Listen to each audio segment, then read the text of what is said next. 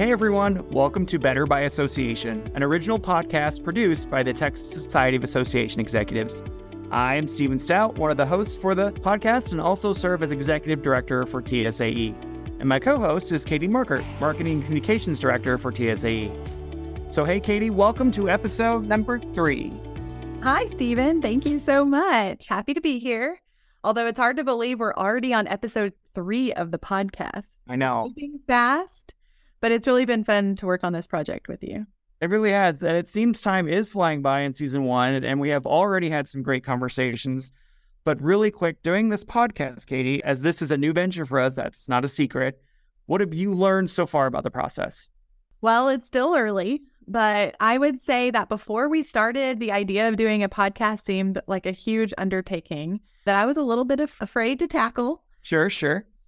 Uh, I think the main thing for me has just been how doable it is and how fun it can be to really try something completely new. Yeah. Uh, I think that's been great. And on top of that, it's created opportunities for me to be a part of in depth conversations with our members, which has just been a lovely bonus that I'm enjoying in the process. But what about you? What are you learning? For me, it's getting over hearing your own voice so much. then it's been really the most interesting, I think. After listening to the last few episodes, I've identified a couple of phrases I say way too often, like 100%. Like when I'm agreeing with someone, I say 100%, which is odd because I never liked math growing up, especially percentages. But here I am saying it in my common vernacular 100% like eight times. So today I'm going to try a few different phrases when our guest says something that resonates with me that is not 100%. So wish me luck.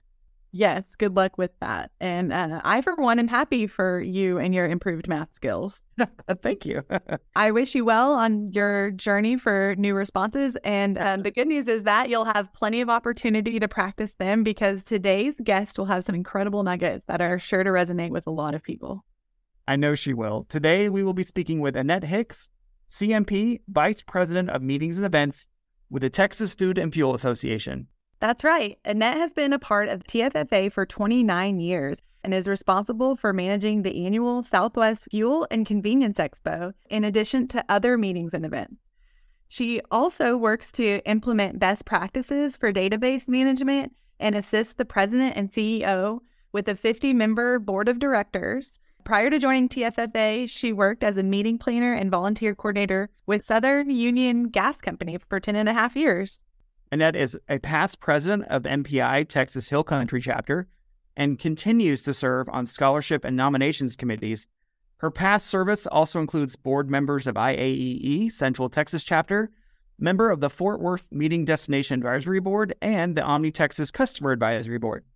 Annette currently serves as a TSAE board member, which we love her for that. Thank you, Annette. And she was the recipient of the 2019 TSAE Professional Excellence Award. Recently, Annette received the Southwest Showcase Industry Professional of the Year for 2021. Lots of feathers in this lady's cap. No kidding. Well, before we get started, I want to say a special thank you to our episode three sponsor, Visit Corpus Christi. Yes, thanks to Visit Corpus Christi for supporting this podcast episode, which is just one of the many ways they support TSAE throughout the year. We are truly grateful for our partnership. Well, welcome, Annette. We are so happy to have you here today and for just spend some time with you and soak in all your knowledge. So I just want to get right to it because I think we have a lot to cover today. One of the things we ask Annette from all of our guests is, as you probably heard in our space, as you've been around for a while, you will hear people say, you know, oh, I fell into associations by this way, or I discovered this industry because of XYZ. So, what we ask our guests each time to kick off the podcast is sort of, what is your association fallen story? How did you fall into this industry and your current role? Katy and Steven, thank you very much for the invitation to be a part of this innovative journey that we're taking in podcasting for our association. So, let me share with you my story. A colleague of mine from the gas company, this was back in the mid 90s, she attended a communications lunch meeting and she had heard that there was a trade show manager's position that was open at the Texas Oil Marketers Association. So when she got back to the office, she called me and asked me to meet her in the ladies' restroom of our building. Very secretive. Very cloak and dagger. I like it. Uh, absolutely. she told me about a job opening with the Oil Marketers Association and encouraged me to apply. I wasn't really happy with my job, and so I was ready for change. So I went to her office so we could work on my resume. But she asked me if I had my resume, and I told her, yeah, I have it in the car. It's actually on a floppy diskette. Do you remember? that? I do, yeah. So I ran to the car, grabbed my floppy diskette, and of course, this was probably close to five o'clock. Get to her office, and we uh, work on updating my resume, and she had edited my uh, cover letter. And so the following day, I took that resume and I drove to the Toma office and I dropped it off in hopes that I would get a phone call. And fortunately, I did. And I interviewed for the job and I was offered the job a couple of days later. So I went back and thought about it, and it's like, all right, I'm ready for a new job. So I wrote my resignation letter to the gas company and left after 10 and a half years of service with mm-hmm. them. Oh. And on the first day that I started with Toma, I'd learned that I had to sell booths for the trade show, which was the new job. Right. But the trade show and the convention was scheduled in six weeks. Oh, that's a lot of work real fast. So I had to get on the phone and start selling booths. But there was a big problem the equipment, the office equipment. Oh, dear. No PC, oh, no printer. oh. We did have a fax machine. Oh, well, that's something. We had a laser printer, Oh, but that was about it. So I, I had left an office that had great equipment, and I get to the association's office, and there's this old IBM computer and a huge printer in a print room where you had to walk in, open up the door, get down on your knees, pull the tractor feed, rip it off just to get your report. Wow. But I didn't even know how to write reports, Oh. much less print out name badges. But somehow we got through it. We packed up and we went to Dallas. So on my first move in day at the Infomart in Dallas, I was pretty overwhelmed with emotion at the sight of the trade show moving up. So the show starts and everybody's happy. And then all of a sudden, I get a walkie talkie urgent message from Jackie Davidson Sr., who was our security and show manager. Great man and a great show manager. Absolutely. Just think of him fondly. So he calls me on the uh, on the walkie-talkie to let me know that two health department inspectors were at the show, and they were going to shut the show down. Oh, no. So I asked him, "What did I do wrong?" He said, Yeah. "You- "You didn't." He said, "But these two inspectors are shutting the show down because they want three five-gallon buckets in each food booth. One bucket with hot water, one with soapy water, and one with cold water. And each of the food vendors had to have a health permit. But I told him, I've already applied and paid for a health permit and I have it here. Sure. He said, Yeah, well, you know, you did the right thing, but the inspectors want three five gallon buckets in each of the booths. Oh, Goodness. So I'm trying not to cry and scream because it's my first show. Really, I'm not sure what I was supposed to do next. So he calmed me down and he said, Well, we'll figure it out. Well, the health inspector told me that she needed my driver's license because she was going to submit a citation for the show. dang. Okay. So I'm at the Infomart, but I don't have my driver's license with me. And I had to get on the bus and ride back to the Anatole Hotel, get through that huge lobby, get to the elevator up to whatever floor I was on, get my driver's license, come back down, back on the bus, back to the Infomart. And I received a $150 fine for the show. I had like a lot of fuss for $150. It was. So, because I agreed to accept the fine, they allowed the show to continue. But in order for me to have the show open the following day, I had to go to the health department the following morning and pay that $150 fine. Wow. That's your first show? First show. And you stayed after that? I'm still here. I don't know how, but I'm still here. Jackie Davidson and I actually took a taxi. Again, I'm aging myself. Sure, sure. over to the health department. We paid the fine, got back, show was open, didn't have any problems. But when we got back to Austin, my exec was so upset and very mad about the situation that he wrote a letter to the head of the health department and copied the mayor of Dallas and the exec for the Dallas Convention Visitors Bureau and reported how we had been treated and the fact that we weren't going to come back and show in Dallas because of this treatment. But I actually learned a big lesson, and that was what do I need to do to be in compliance with the health department? Which I had because I had purchased a permit, but the underlying factor was it was a private show.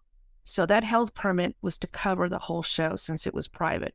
If I was a public show, then I, of course, would have to buy a permit for each of the vendors. As of today, and all these years later, I always apply for a health permit, provide the information indicating it is a private show, and provide the list of food vendors that are in the show and what they're actually serving and what they're complying to through the health department. It was a good learning lesson for my very first show after being on the job for six weeks. Yeah. Oh, Wow. That's what I can't believe. What a huge lesson to learn. And it sounds like, you know, it stayed with you. Yeah. It is a defining moment in my life with the association. So, And if nothing else, if anyone learns today is apply for the health department passes because that seems sounds really important. It it really is. And and I understand. I mean, we have exhibitors that are, you know, making pizza, they're frying chicken, they're making sandwiches. They do this for a living. They go to more shows than I go to. And Sure, of so course, they, of they know the rules, that they know the safety factor of handling food. So it was a good learning lesson. And to this day, in fact, next week on my uh, schedule is to send my letter to the health department in Fort Worth and get my application processed and wow. the health permit. So yeah, it's part of the planning process. The more you know. The more you know, the better it is. Correct. That is quite a story. My goodness. I love it. From the the- secret bathroom meetings to To the floppy diskettes. major, Yeah. major lessons learned in six weeks. Uh-huh. Yeah, and for those of you that don't know what a floppy diskette looks like, Google it. yeah. it's your save button. Today it's called a flash drive. there you go. Yeah. Same Yeah. same purpose. Well, it sounds to me like your first six weeks was good training. We've had a lot of challenging times lately, especially for the meetings and events team. So, what do you feel like was your top three challenges to overcome in the past few years? Well, my first challenge was educating myself with the COVID guidelines and participating in webinars. Yeah. And learning how the meetings industry was adjusting to the pandemic. Sure. I also called a number of my colleagues and friends to check on them and ask what they were experiencing because I wasn't alone. So I reached out to our community and learned from some of my planner friends what they were dealing with. And it was the first time I really felt a sense of vulnerability, not only alone, but with the group, because it was new territory. We'd never experienced anything like this before but reaching out and having support was a really big plus, especially since we were learning, I was learning how to work from home. Yeah. Oh, yeah. Secondly, learning how to use Zoom. Huh. I have to thank Angelica Staling with the Texas Association of Builders. She had called me, I believe it was probably the first week of April or the last week of March Yeah. talking on the phone and kind of sharing our experiences. And so I asked her if she was using Zoom, and she was. I told her I, I don't even have an account. I don't even know how to use it. Yeah. So she was kind enough and helped me set up an account, and we held my first Zoom meeting together. So my thanks to Angelica for really helping me out. That's awesome, Annette. Because I mean, I feel like prior to all this time, Zoom was kind of like just something we maybe sort of messed with a little bit, but didn't really live in like we do today. Because I remember Skype having kind of a big moment, and oh. Skype going bye bye, and then Zoom is just the like giant it is now. But uh, It's it's true. I never used Zoom either prior to the pandemic. So, yeah. Well, man, we use it every day now. It's I just- don't know every day. it's part of our life. Yeah. Um, my last big challenge was moving our annual convention and our expo from June to September Oof. and then canceling the whole event. too bad. I quickly learned how much competition there was with corporate and association business moving meetings and events in Texas. It was really something to know that I wasn't alone because everybody else was in the same boat. right. Oh. Those were my top three challenges. Annette, let me ask you a follow up question. So, in the span of your career, how many times you had to full out cancel an event? Never. Yeah. Oh, no. Absolutely. Whoa. I love. Whoa. I'm thinking back 9 11. Oh yeah, Oh, another wow. major world Yes. changing event. Yeah. Thanks for asking. Yes, 9 11. I had. I had 120 golfers that were supposed to golf that morning, and I had nine speakers flying in. Oh my gosh. It was a almost a 175 attendee meeting. Wow. So yes, I did that Thank you for reminding me about But that. it takes world changing events for you to have to cancel, it sounds like. Correct. Not something you do very often. Not very often. Yeah. Wow. And then, of course, the COVID restrictions, they were changing like every hour, it felt like, a- as we were learning, you know, getting announcements. Of course, Texas is a little different. We opened up a little sooner than other states, but do you all remember we were wiping our groceries down? Mhm. Or like, Yeah. you in and you wipe them and you put them over here and then you wipe Yeah. them. So, like, keeping up with those, that was a full time job, I felt like, keeping up with the meeting standards as well. No kidding. And also uh, reading the CDC website every day. Every day. It was changing every single day. So, And then, of course, trying to find masks and trying to find sanitizers and gloves, all that, that we needed to just to be safe. yeah. So it was a trying time. It really was. Well, it's for everybody. Um, but now, Annette, people are calling our current time sort of a seller's market. So, what are ways that you're combating the rising prices of all things meetings? So that's F and B, AV, logistics. Like, what are some of the things you're doing to sort of fight the rising prices? Well, I'm limiting coffee service at our meetings. Okay, Um, how is that going? Because coffee is kind of an addictive chemical. it is, Not- and I I've got get very angry. I've gotten to the point where I'm just serving a gallon of regular and a gallon of decaf, and when it's gone, it's gone. Oh, so it's like first come, first serve, Hunger First Games. come, first Absolutely. May the odds be ever in your favor. And uh, I'll, I'll actually stay after a session and pick up coffee cups. And if there's coffee still in those cups, I take them and I put them in front of the coffee service table so people can see. Don't be wasting coffee. kind of a, a, a lesson while you're doing that. That's great. Yeah, that's right. I've also cut back on morning and afternoon breaks, food wise, and I've cut back on welcome reception food. So I made sure that with our receptions, a small amount of food. And if folks want to eat, they can go to dinner afterwards. We'll do an early reception so folks will have an opportunity to go and have dinner afterwards. And how has that been received by your attendees? It's been fine. They've enjoyed being able to network at a reception and then go off with a particular client or a new client. So, no, it's worked out well. We're also cutting back on additional meeting space to save on our AV cost. We're actually trying to schedule our meetings so we're not having to use too much space, although that's, still a challenge. And I'm also really paying attention to additional fees that are incurring in our meetings. Recently, at my legislative summit meeting, our finance committee asked for our CPA if uh, he could zoom in at the board meeting. Sure. So I contacted our, our AV vendor at the hotel and asked about adding that to our contract. So I get the proposal and I notice that there's a $998 charge for Zoom. So I called my contact and I said, Why are you charging me almost $1,000 for Zoom? And he said, Well, you want your board to hear your CPA on Zoom and you want your CPA to hear your board ask any questions. I said, Well, sure, but not at $1,000. So absolutely not. I actually cut that, had to explain to the executive committee, to the finance committee, that we weren't going to waste a $1,000 for questions that were going to not even take 15 minutes. So you really have to pay attention to your AV costs. And that's an education piece, right, for your members because they'll just say like, "Oh, just phone them in. Let let them phone in. Like it doesn't cost. Like it's very quick and easy to do." Well, we actually announced it at the board meeting. That, yes, Okay. just so folks would understand that, you know, yes, this can happen, but it's at a price. Of and course. we weren't willing to spend a thousand dollars for 15 minutes. And that was received well. Uh, it was received. Okay. I'll just say that. I've also recently encountered a meeting room rental on a contract that we were working on, and I called my uh, sales manager for the property and said, "Why am I being charged a meeting room rental when I'm I know I'm going to exceed my food and beverage costs?" And she hesitated for a minute, and then she just very quietly said, "Well, that meeting room rental is covering labor to set up your meeting rooms."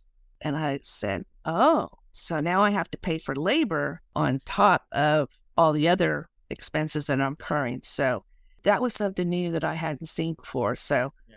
I'm going to have to be on the lookout for that. And I think that's a good point. And I, I mean, we our world has changed, and on the hospitality side, the world has changed. So they, they're probably being asked to do things they've never been asked to do before, like charge you meeting room rental for labor. So I think it's good on both sides to keep our eyes open. I feel anyone who's doing sort of like the rinse, wash, repeat from the years pre-COVID will, like you, you like you said, will get sort of shocked by some of these fees that are now have to be included based on the management requirement. So that's a good advice. You, you gotta even even if you've been doing it for years, you gotta watch every little thing. Yeah, it's a, an eye opener. Uh, I've actually taken past AV bills and compared them to what we're dealing with now, and there's a significant increase in costs. Absolutely. I like that your response is this calls for a spreadsheet. Let's compare the two and see what we find. Yep, me and Excel are pretty close. That's really wonderful. All of that is just such incredible information and such a good thing for us all to really think through with event planning. Let's take a quick break for a word from our episode sponsor, Visit Corpus Christi. Looking for views to wow your attendees? Corpus Christi has multiple venues to give you the scenic coastal experience with their convention center just feet away from the breezy bay. When you're in the Gulf Coast capital, you do things your way. So when you plan your meetings there, you're letting your attendees own the coast with perfectly suited accommodations within minutes of the convention center. With the views, accessibility, and convenient proximity to local dining and unique attractions, Corpus Christi provides exceptional value for meetings and unforgettable memories. Come coast with us. Switching it up a little bit, what's the best piece of advice that you have ever been given? Well, my first boss with the association said to me, and I quote, Annette, don't ever forget who you work for and how you spend their money. You represent all the association members in your job, end quote. And that is, uh, that's something that has stayed with me all these years. I'm responsible for a pretty good sized budget with our association, and I need to make sure that those monies are spent correctly and wisely. Our members are on the front line delivering fuel and providing convenience items in their stores and you know they're careful how they spend their money i have to be careful how i spend their money so that advice has stayed with me all these years really thinking of the big picture and who's all affected by these decisions mm-hmm. I feel and i feel like sometimes for those of us been doing it a while that we might lose that perspective sometimes so i think it's probably a good reminder at, in staff meetings or at board orientations kind of like whose money we're actually like spending in all these decisions.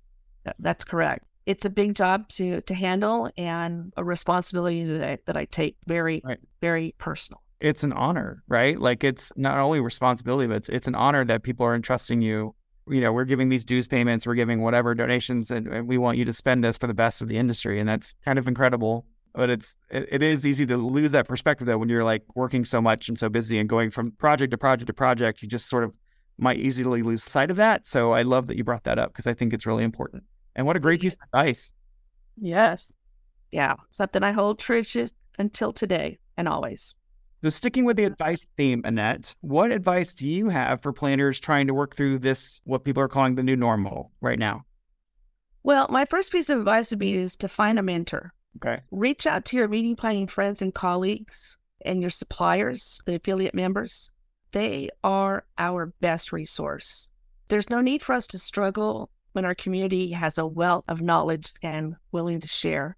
I would also say to all the next generation that's starting in our hospitality industry, I encourage them to sign up and read TSAE's Exchange, the online member community. It's a great resource. I enjoy reading it in the morning, and I've shared a lot of material with those who've asked for assistance. There's some really good ideas out there, and that to me would be a, a real good resource for planners that are just trying to get through a situation. Don't create the process, reach out to those who've already experienced it. Great. Thank you for that plug. That's awesome. uh, but I, yeah, I think that's a good piece of advice, right? Because I feel sometimes when you're in your space, and you're in your office or you're in your org, you kind of feel like you're in this alone. This is my problem. I got to figure it out. But our community is so great. All our community is so willing to share and help. There's not this huge like competitive nature between different orgs as much as I've seen, especially when people are just looking for work resources, like how to do something. More often than not, people are willing to share. Nine out of ten, they stole it from somebody else and resharing that. So, and that's kind of how we all thrive. You know, what do they say? Um, copying is the best form of flattery, or, or what? What saved, saved you? And yeah, imitation. There you go. We, that's how we live. That's how we survive. You know, we don't, especially those with a small staff, we still have the time to like recreate something from scratch. And leaning in in the community, I think, is really, really helpful for big, small, medium sized orgs. Absolutely. Uh, you know, if you need to put together a new RFP for a meeting or even for a particular type of service that your association provides, or you need some new function sheets, reach out. All of us have good tools that we're willing to share. Yeah. Well, and it sounds like you, Annette, have what I have heard of as the most beautiful RFP ever. Steven has seen it and uh, he can vouch for it. Yes. I 100% vouch for it uh, because it is the most beautiful thing I've ever seen. And I took a lot from it. So I've, I've seen you speak at other sessions and industry events and that, and you shared that in that session. And I, it was probably worth the whole price of admission to get that document. So that's why I was like, "Ooh, yeah, let's ask an RFP question." uh, well, thank you both for the nice compliment. I, I yeah. Well, okay. So with that, what are the three most important components for someone to include on an RFP? Well, provide a lot of detail about your meeting. I include a full breakdown of my agenda, my space needs, my AV needs. I provide everything there's no need to just offer something just to get a date or space. Provide all of your data. The second thing that I would include, and I feel very passionate about this, is to state your flexibility on right. the proposed meeting dates and patterns. I will submit a couple of dates, but I always indicate if these dates don't work, let me know what you have available. Let me go back to my leadership and let me try to make an alternate date or pattern work. So don't let the RFP just dictate that one date. Share that you're flexible. The last item that is important to me is sharing the value of my meeting. What is it worth? I was recently asked by a supplier if I knew the value of our business, and I indicated what that dollar amount was. And that supplier looked at me and said, You know, there's a lot of folks that don't know what the value of their business is, and you obviously do. And that's important because you need to share that and get it across that, you know, you are worth considering. I also provide my F&B and AV budgets. I include the full amounts. Yeah. Okay. I think that's important. Uh, there are times that I'm going to have to cut back, but uh, most of the time I, I can pretty much stay within budget if I can. One last part of my RFP is that I always like to call my hotel or my DMO sales manager contacts. I like to announce to them that I'm going to send an RFP. To me, wow. that's just part of the hospitality and the courtesy. And again, it applies back to the value of my meeting. To yeah. take time to pick up the phone and let them know I would like to do business with you and I'm going to send you an RFP and I look forward to hearing back from you. I imagine that's unheard of now. People are just emailing them like gangbusters. So that's incredible, Annette. Well, I'm a baby boomer, so I, I, I want to see somebody. I want to talk to somebody. I want to hear from somebody. So that to me, that's important. And it, it's part of the hospitality that we provide to our members, to our colleagues, to our friends. It's a lost art and it needs to come back. It's important. Yeah, that's great. When you say find the value of your meetings, how do you find the value in your meeting? What exactly do you mean when you say that? Because I want to make sure listeners know when you say find the value that you know they know what you're talking about? Well, to me, the value of the meeting is not only the expense at a property. Also, I take into consideration the amount of my attendees that are attending and what they're spending to get there. Most of my members drive. Sure. Their driving cost, their overnight stay or a couple of nights stay, what they spend at the bar, because my folks like to enjoy the bar for a lengthy time. That's unusual for an association group to oh, enjoy the bar. Oh, of course. So to me, that's just as important that I know exactly what my membership is spending at my meeting on top of what the association is spending on the meeting. So to me, that is the value of our business. I may not get the cost to the dollar, but I pretty much know what our members are spending as far as their drive time, um, their stay, eating, entertaining. And to me, that's just as important as. Yeah. You're essentially providing the economic impact of your people coming to whatever destination you're sending the RFP to. Yeah, exactly. And as associations, you know, we're competing with national groups and we're competing with corporations. So to me, that's very important to be in the same playing field with them. So that's a real important part of my uh, RFP process. I'm willing to share my RFP if, if anyone would like a copy of it. So yeah, we might do that. So, also, Annette, having done an RFP and we talked about how beautiful it is and all the good things, is there anything different you include now that you did not include before 2020 or the COVID 19 pandemic?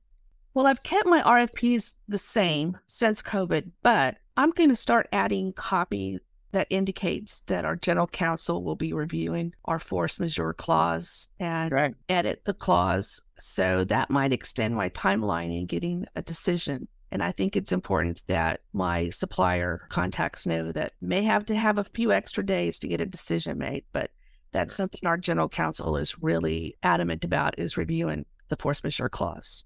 And How's that been received on the other end, like the property or destination when you tell them that? Just appreciative that I'm sharing that information with them. Okay. Yeah. Great. Yeah. You got to keep communications open. You need to be yeah. honest. Sometimes we don't like to hear what we need to hear, but we need to be honest and share the information. So that's something I'm going to start adding to my RFPs. I imagine that probably builds your relationship better with these properties and destinations that you're sourcing. The fact that you have the sort of reputation for being very forthcoming and sort of sharing everything with them to get a bid back because you know there's so many different groups that may feel this is a different approach where they keep things they don't share certain things with the destination or property even though those might be important factors for them to make the decision to bid on the business. So i imagine you have a pretty decent reputation amongst our supplier friends knowing that when they get your rfp that they know like okay she's told us everything in this. I know she has so we'll work through it and call her with questions but i think we have everything we need here. A part of my personal philosophy is that if i can't do my job right my supplier colleagues can't do their job right either. So I need to be forthcoming. I need to provide as much information. It's business. Yeah. Sometimes business works and sometimes it doesn't. It's not personal, it's business. And, you know, Annette, that's why I love you. You think about the industry and not the individual. I adore you for that. And I, I hope people listening to this uh, sort of hear you say these things and pick up that torch as well, because I just think that's, that's so fantastic. Thank you. I have a, a real passion for just making sure that we all collaborate together and honestly. Yeah, I love it.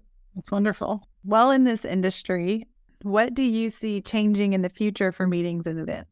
Well, I believe the future of meetings and events will continue as it is today with new technology. Technology is changing the way that we run and attend our meetings and events. And I have a new challenge myself and something that I have never done before, but I'm now involved with our working with our new digital marketing manager in the production of social media content, website design, and e communications to our members and exhibitors. That's something completely new for me. And it's part of the future. Yeah. Just got to get involved in promoting. And it's exciting to see how it works and the effect that it has. And it's something new that our association, who's almost 75 years old, is just now getting involved in. That's amazing. Yeah. I love that you're a constant student. You're like, I want to learn new things. I, I've been in this industry for a while, but I, I want to I want to accept and learn and, and, sort of break into all the new stuff that's coming out and leave, at, at least know about it so I can be uh, a better exec. That's awesome. I love that so much, especially as a marketing and communications person myself. You know, like it's true that the more each department kind of takes on the roles and responsibility of marketing, the better it is. If everyone considers themselves part of the promotion and the marketing for the organization, overall, it's a great thing. So kudos to you. Thank you. And and you know, this really holds true for all the other areas in, in association management, not just meeting planning. Uh, not so much finance side, but you know, government relations, education wise. Yeah, it's new and and it's it's exciting to see. I'm now working with the fourth generation in our association. So that fourth generation is very social media on track. Technology is going to change everything for all of us. Yeah. So. Well, keeping with that sort of newness theme there, Annette. So I'm a new planner starting out. I've never done it before. I've maybe planned my brother's wedding, and now I'm doing this.